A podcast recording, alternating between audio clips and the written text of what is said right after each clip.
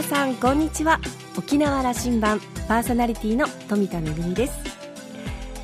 実家の夏の楽しみといえばゴーヤージュースです。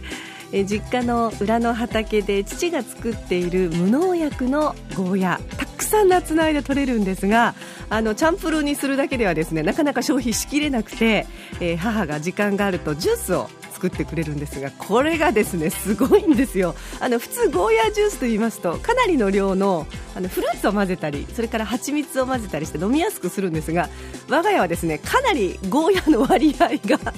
多くてほぼゴーヤー味。色もですねあの綺麗なグリーンというよりはごわっとこうミキサーにかけますので沼の色みたいな感じになるんですけれども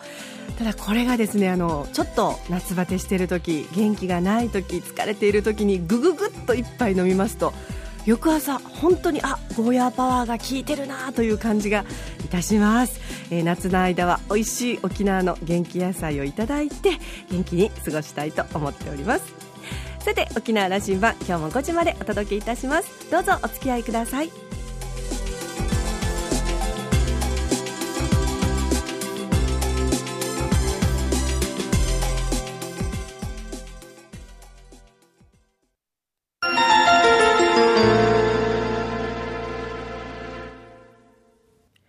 那覇空港のどこかにあると噂のコーラルラウンジ。今週はうるま市市長の島福俊夫さんとラウンジ常連客で沖縄大学地域研究所特別研究員の島田克也さんとのおしゃべりです。島福さんは1952年生まれうるま市天眼のご出身です。天眼区の区長や旧串川市議会議員串川市議会議長を務められました。2009年にうるま市市長に初当選。今年4月の選挙で3期目の当選を果たしました。沖縄県市長会副会長や中部市町村会の会長を務められ中部広域圏の発展にも尽力されています。今日は島福市政3期目の展望特に力を入れている経済政策や子育て政策について熱く語っていただきました。それではお二人のおしゃべりをどうぞ。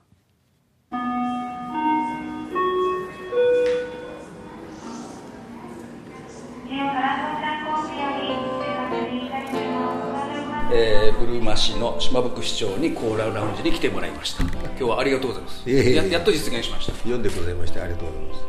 なかなかあのー、えー、ブル市に、えー、こう話題にすることがなくてやっぱり市長に出てもらわんといかんなと思っていてあのまだうるま市は合併して今年で13年目ということで、うん、13年目のおおむね10年間の合併市町村うちは西二町が合併して誕生した町ですのでそういう意味では国の優遇施策も10年間という、まあ、基本的な約束がありましたけれども合併特例祭は東北大震災の影響で5年間の延長を認められて15年ということになりましてこれももう再来年で切れるということになりますのでこれからはまさにあの他の合併をしなかった町と同じように自立をせんといかんという部分ですけども、合併前から引きずったさまざまなその課題がありまして、そこら辺の克服の一番の大きなものが地域の活性化と失業率、もう全国一高いこの失業率をなんとかせんといかんと。失業率のことは10年前から相当言われましたね。ですなぜかうるまはあれは日本一なんだと。日本最ですよね。もう2000年の統計調査で結局は、うん、18.2という驚異的なその、うん、失業完全失業率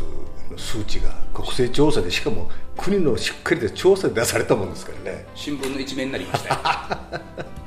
私が就任してすぐ守る出ましたんで緊急のこの失業改善のそのプロジェクトチームを立ち上げましてね。それで全長的にこれ取り組む必要があるということでやはり私掲げていたあの市長に当初当選した時に掲げていたこの仕事の改善、雇用の場の創出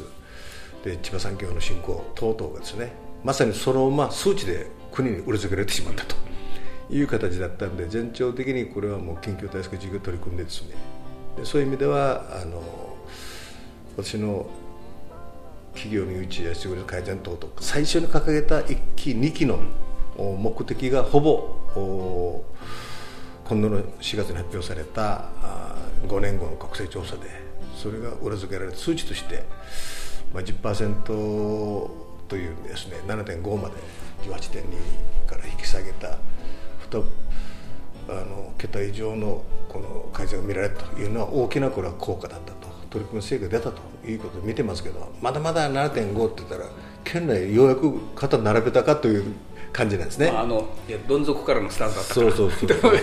失礼ながらそう言わせて確かに、えーと、市内見ていてもあのその産業の拠点がいくつもできてきましたね。この8年。そうですね。あのうるま市はどちらかというと全体的にですね件数業就労者が多いんですよ、うん、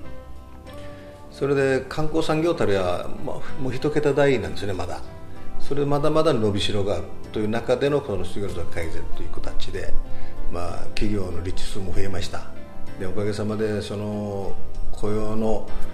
場はできたそこに送り込む人材育成事業も国の施策を取り込んでですね100%事業で取り組んできてこれも構想してそれが福祉関係も含めて就労支援もこう重ねた結果ですねこの2桁になったんだろうと思ってます。で依然として若者が多い。先生おっしゃるようにねで母子家庭も多いんですよ、はい、で母子就労のこれは地域性だと思うんですがまだまだこのあのうるま市は3世代であの家族を面倒見ていこうというあれがまたまた強いところだと思うんですよね。余裕もある精神があって、まあ、聞こえはいいんですがね経済的に見るととてもこの逆にある部分をこうみんな寄ってたかってねあの食い潰すというような悪い面につながってる部分もあると思うんでそこら辺はこのゆいまーるの精神をもう少しあの拡充して独り立ちに一本立ちさせていくような自立につなげるような支援策ができないかと。そこら辺をこう子育て支援とかあの母子家庭の就労支援とかそういったあの福祉サービスの部分でカバーしていった総合的な結果が今の7.5という改善だったと思うんですね。で今後はじゃあどうなんだというと自立するためのその基礎作り企業誘致だのそういったものできました。でその要因効果としてうるま市にどんどんどん人口が増えてきて、えー、今増え続けています。で増え続けてるところを狙んでやっぱしそこはまた企業の方々がそこに目をつけて大型のそのもう喉から手の出るほど欲しかったホテル建設の話がどんどん舞い込んできてる。で大型ショッピングセンターの話が舞い込んできてる。で今には私どものまた第一産業があのまだまだ収納者が少ないんでそこをこう所得向上させようということで第一産業農水産業のその来年拠点の準備を進めてると聞きました今着工してまして、来年春には完成させるということ、まあ、指定管理者もすでにもう決定してまして生産農家とあの漁協家も含めたですね意見調整がもうすでに始まってますのでそういった意味では来年春順調なスタートを切っていただきたいというのが私いいですね。じゃあ農林水産の話これまあ、うん、6次産業といわれるものにつながる話ですね。そうですね。あの、えー、漁業と農業と、はい、そしてその観光とセットしながら産業として新しい産業にしていこうと。そうですね。これ拠点を作るんですか、そういうことです。あの三子水明のその地理的な要件というのはすでにもうポテンシャルが高いその高いポテンシャルをいかに経済活性化につなげていくかというところがこれからだと思うんですね。ですからもう行政を含めて市民のいろんなその民間の活力も活用しながらですね総合的にやっぱり市民共同でまちづくりを進めていきたいというのが私の本音なんですね。なんか観光協会もかなり活性化していい動きをし始めてると聞きますよ。そうですこれもですねもう5年経ちますけどあのやっぱり自立に向けたねこれまでは市の補助に頼っていての活動が多かったんですがようやくですね自ら観光商品の開発に乗り出してきた。でまた市内のこの商工会とのですねもう連動で今ものすごく駆け出てきますよ。じゃあこの過去の2010年頃からそれこそ失業率であのいろんなことを言われたところからここまで来たと。でいよいよその加速するぞという感じを島奥さんこれ自信をもう持っておられますいやもう市民がですねその意識を持ち始めた、うん、まさに市民共同のまちづくりの8年間の成果、うん、一緒にこのうるま市を良くしていこうというあの結束力といいますかね。それが市民に出てきたなと。あの市長から市民共同の話が出たのでここ。やっぱりこのまああの、えー、西2町が一緒になってうるま市として一緒にやっていくと。これが大変なこれはあったと思いますよ。あのでうるま市は一つというのを大きく掲げられますね。やっぱり要するにそうなってないからそうしなきゃいけないということだったので あのやってここまで来られたと。でそれが市民共同だとどうですか？一つになってくるきたという実感もまさに西二町それぞれの特性があまりにも強すぎてですね。そういう言い方そうですな。その特性の、うん、もう本当にこう特殊語のある4地区が合併したもんですからそれはもう合併前のその町づくりの意識っていうのは全く違ってますからそれからするとその違いのあった町づくりの方向性一つに絞り込むというのはまさに難しい難題。で心を一つにしてうるま市民としての町づくりどうしていくかという方向性一つにしてもらうと。それが私が言ううるま市は一つ。身も心も一つ。住んでるところに町は一つなんだと。でそこに合わせ市民の心も一つにせんといかということでのうるま市は一つだったんですね。その上で一緒に作り上げましょうと。さまざまな考えを持っている方が多いということはそれだけいろんな町に対する提言があるでしょうその声を集約していけば大きなこれはあのベクトルなんですね。一緒になったと。あの名実ともに一緒になったところでギアを入れるというところに、ね、はい、来てるようやくスタートラインに我々はうるま市民は並んだという思いです。今うるま市内で起きている特に産業面の息吹という動きはですね、これダイナミックですよ。これねやっぱこれも歴史から学ぶところあって琉球王国時代はそういうふうな位置づけになっていましたからね。中条湾口をはじめここが中心だったりした時代そうです。物流の拠点にですね。これうるま市があったわけですよ。ね、はい、土地域を通して。国神の生産物資が生活物資があの昆布の界隈えー、はい、変だとかですね、はい、そこを中継して南部、与那原に運ばれて与那原の警備鉄道で首里に運ばれた那覇に運ばれたと。いうその流れがありますんで。それもやっぱし私ものその東海岸地域の振興ということで、お互いが連携できる立ち上げる大きな大きな原因あの協議会には大変あの期待しておりますので 南城市からうるま市まで一緒に議論しようというわけでしょう。これまた大変だけどもただ島福市長にはその経験があるからつまりあのうるま市の中の4つを 整理しながら一つに議論をこうこう修練していくという経験があるわけだから、はい、今ですね韓金湾も、うん、私ども競技をずっと合併以前からやって持ってましてね。そこも今韓金湾のうるま金宜野座までの連携を含めていこうということで、はいはい、今年からですね新しい発想でもってもう一度こうタッグを組み直そうという話し合いを今進めてますので、うん、そこも含めて今ナクス湾港振興地区に世界最先端のいろんな技術が集約されてますのでそこも産業祭りあたりで披露しながらやったらもう大好評でですねえ俺もこんな企業があるのということであの市の産業祭り県の産業祭りに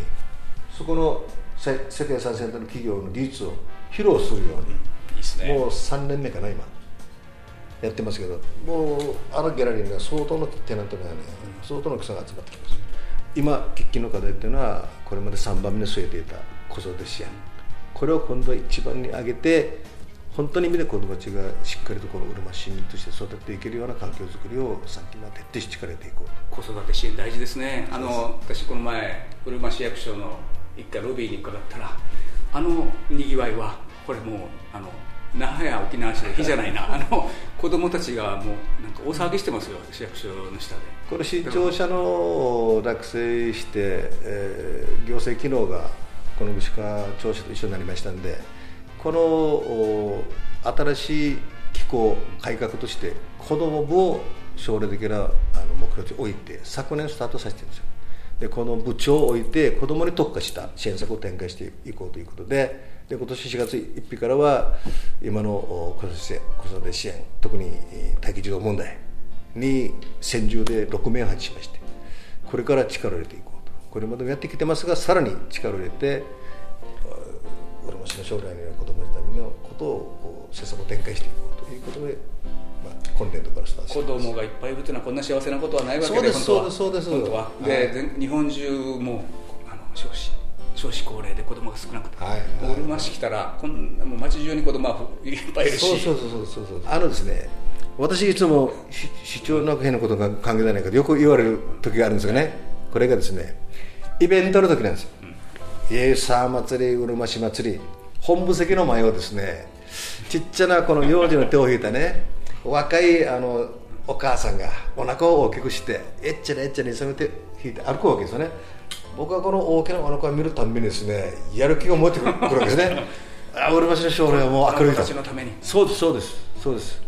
この子たちのために俺は頑張るんだという意味をいつもこう周りに話すわけですよ熱い思い伝わりました。僕ねあの、えー、うるま市のこう資料を見ながら一つあの目が止まったところのあの標語がタイトルがあってね「愛してます住みよい町うるま」とそうです。これ結構あの照れくさくてですね言えないんだけどもこれうるま市らしいんでこれ掲げてください。やっぱり。HY を生んだところあのそのこれこういう言葉もちゃんと発せれると本当ですね、うん、まあ、そういうあのシャイなところをこう持ち続けながらですね。だからもうでも高いこんなものは愛を目指すと、うん、これはみんなとこう手を取り合ってですね、老若男女一緒にこうやっていけるのがうるま市の良さではないのかなと思っていますのでもうイニシアから続く伝統文化いろんな芸能とありますんでそういったものから育まれた豊かなこの感受性というか感性がうるま市からものすごいこの文化活動とかあのスターアーティストとかね生まれているのはそこら辺にこの土壌がしっかりとした豊かさをこう秘めているということから来るんじゃないのかなと思ってます。根底に愛があると。そうですね、はい、あのまた那覇空港に寄った時にはコーラウランジでお話聞きたいと思います、えーと、そうだな。今度はうん、4年後にこの成果をまた聞かせてください。今日は長い時間ありがとうございました。いえとんでもない今日はありがとうございました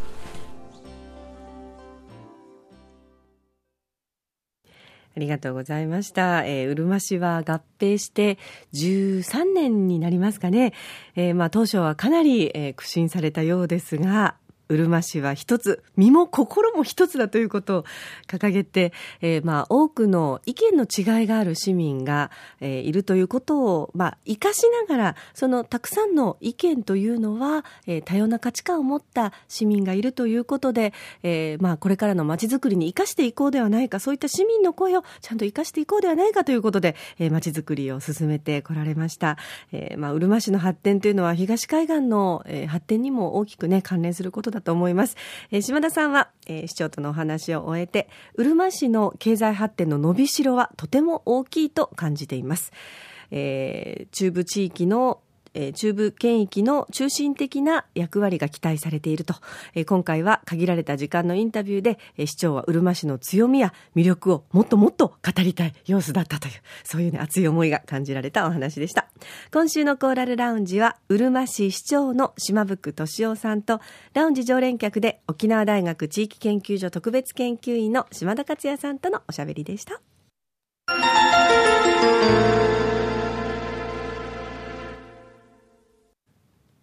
めぐみのあしゃぎだよりのコーナーです。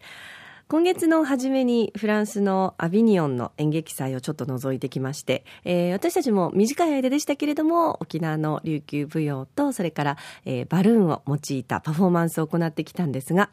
その演劇祭の作品もちょっと見てまいりました。アビニオンの演劇祭は、インといういわゆる招待枠の選ばれた作品がある一方で、たくさんの、まあ、オフと言われる自主参加の作品があるんですけれども、その中で、まあ、あの演劇祭の事務局に招待をされるということは、本当にオリンピックの代表になるような、そのぐらい素晴らしいことなんですが、なんとですね、今年は、えー、アジアの作品で初めて日本の作品がその演劇祭のオープニングを飾るという素晴らしい快挙がありました。静岡県の舞台芸術センタースパック、えー、芸術監督の宮城聡さんが演出を務められましたアンチゴーネという作品なんですけれども、この作品は2500年前のギリシャ悲劇、えー、兄弟が敵と味方に分かれて戦い、共に亡くなってしまうんですが、えー、権力の側、王様の側についたものは弔いが行われ、しかし敵の側は弔いさえしてもらえないという、そういったギリシャ悲劇なんですが、その、えー、ギリシャ悲劇を、えー、フランスのアビニオン。しかも会場はかつて、えー、法王がいたという、えー、法王庁の中で行われましてそこで、えー、日本人が日本語で文楽の手法を用いてさらに仏教観なども感じさせながら上演を行ったということに本当に感激をいたしました、えー、私はね2日目の舞台を鑑賞したんですけれどももう2回あの、スタンディングオベーションで、あの、もう大拍手だったんですが、もう一つ、あの、勇気をもらったのが、この世界最高峰の舞台に、えー、東京や大阪などの大都市ではなく、静岡という、まあ、大きな街ではありますけれども、地方都市から、えー、まあ、あの、招待されて、そしてオープニングを飾ったというところが、本当に素晴らしいなと、勇気をもらいました。めぐみのあしゃぎだよりのコーナーでした。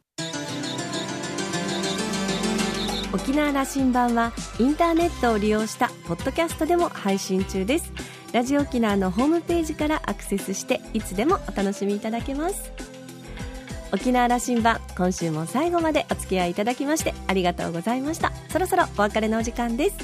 パーソナリティは富田恵でした。それではまた来週。